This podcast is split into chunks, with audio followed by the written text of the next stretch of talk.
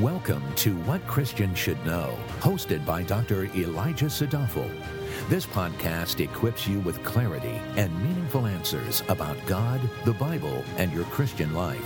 Now, here's Dr. Sadafel. Proverbs 28:13 provides a map that we can all follow. It provides a map that leads from sin and guilt and leads to mercy and forgiveness. Proverbs 28:13 says, he who conceals his transgressions will not prosper, but he who confesses and forsakes them will find compassion. The first step in the way of mercy is not to conceal transgressions. People can never fool God, so nothing is ever concealed from His omniscience. That still does not stop people from trying to conceal their transgressions from themselves and from those around them. People conceal their sins from themselves by lying. They conceal their sins from others by being a hypocrite. They conceal their inadequacies by justifying, and they conceal their shame by cover ups. Concealing profits a man nothing, and beyond the shadow of a doubt, the person will not prosper. They will not prosper because they will never be able to escape their own conscience. They will not prosper because no matter how much concealing they do, they can never conceal their concealment from themselves. 1 John 1 5 says, God is light, and in him there is no darkness at all. Concealing only survives in the darkness, but when you walk in the light with the Lord, everything must be uncovered and exposed. This brings me to the second point. The second step in the way of mercy is to confess. Proverbs 28:13 contrasts the person who conceals with the person who confesses. The first person that an individual must confess to is God. That is to say that all sin is sin because it is an offense to the Lord. At its core, all sin equates to trusting in something other than God.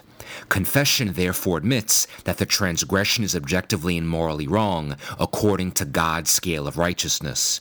Confession admits that there is an inherent danger of sin, but this involves more than an intellectual assent to the vileness of sin's nature.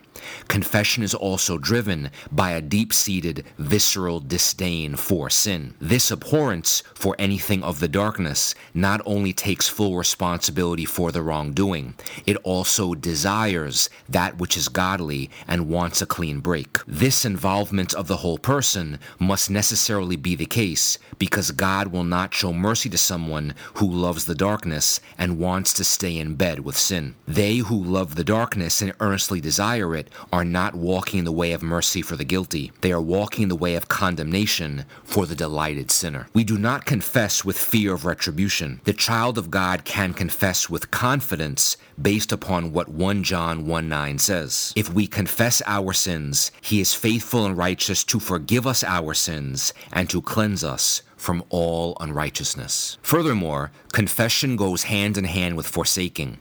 This brings me to the third point. The third step in the way of mercy is to forsake. To forsake means that a person has separated themselves from the sin, looks back with disgust, and then looks forward without any intent to do it again.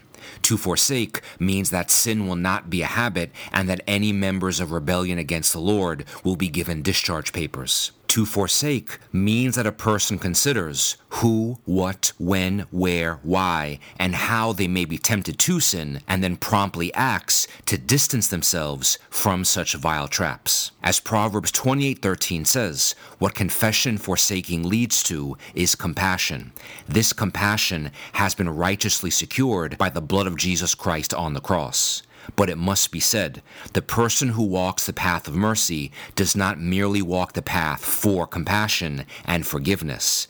Yes, they walk the path, but they do so to experience intimacy with Jesus once again. They do so to experience His felt love, which is far better than the lures of sin. They do so to have the peace of God, which is far greater than the fleeting pleasures of the world. They do so delighting and savoring Christ and the precious treasure that He is, for He and He alone came to give His life for sinners and to instruct them in the way that they should go. The way of mercy for the guilty leads directly into the loving arms of Jesus Christ.